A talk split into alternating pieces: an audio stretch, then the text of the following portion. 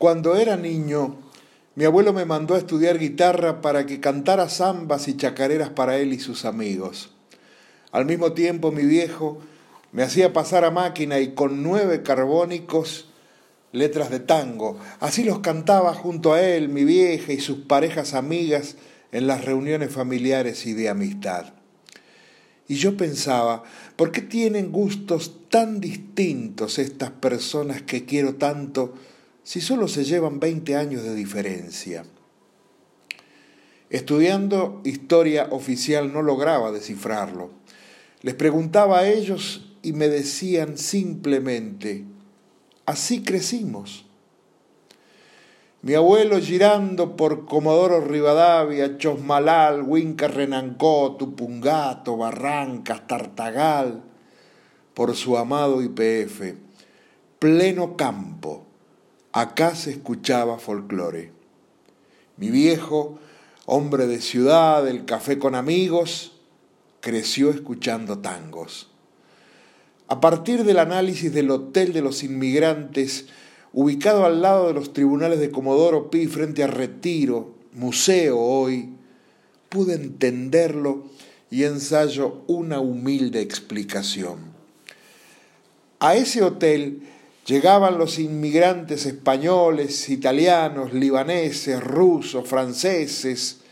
Tenían cinco días para conseguir trabajo, dormían y comían ahí, pero la fuerte política migratoria les ofrecía además una oficina de trabajo para colocarlos en la ciudad o en el interior y una oficina de traslado en carretas de llegar a ser necesario.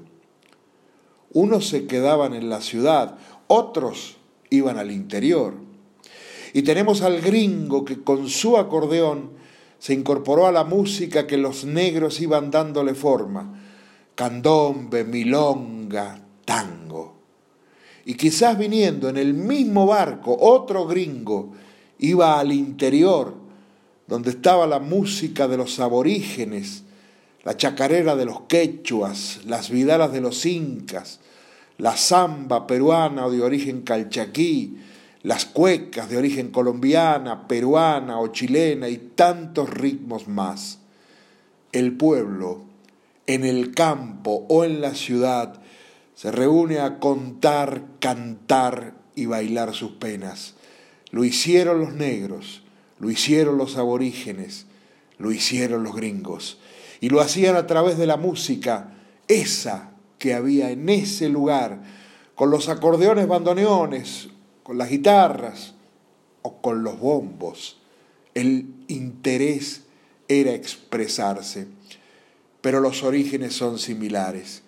Entonces ahora entiendo los enunciados del nuevo cancionero, surgido en Mendoza en mil novecientos sesenta y tres, que declaró, primero, la búsqueda de una música nacional de contenido popular ha sido y es uno de los más caros objetivos del pueblo argentino.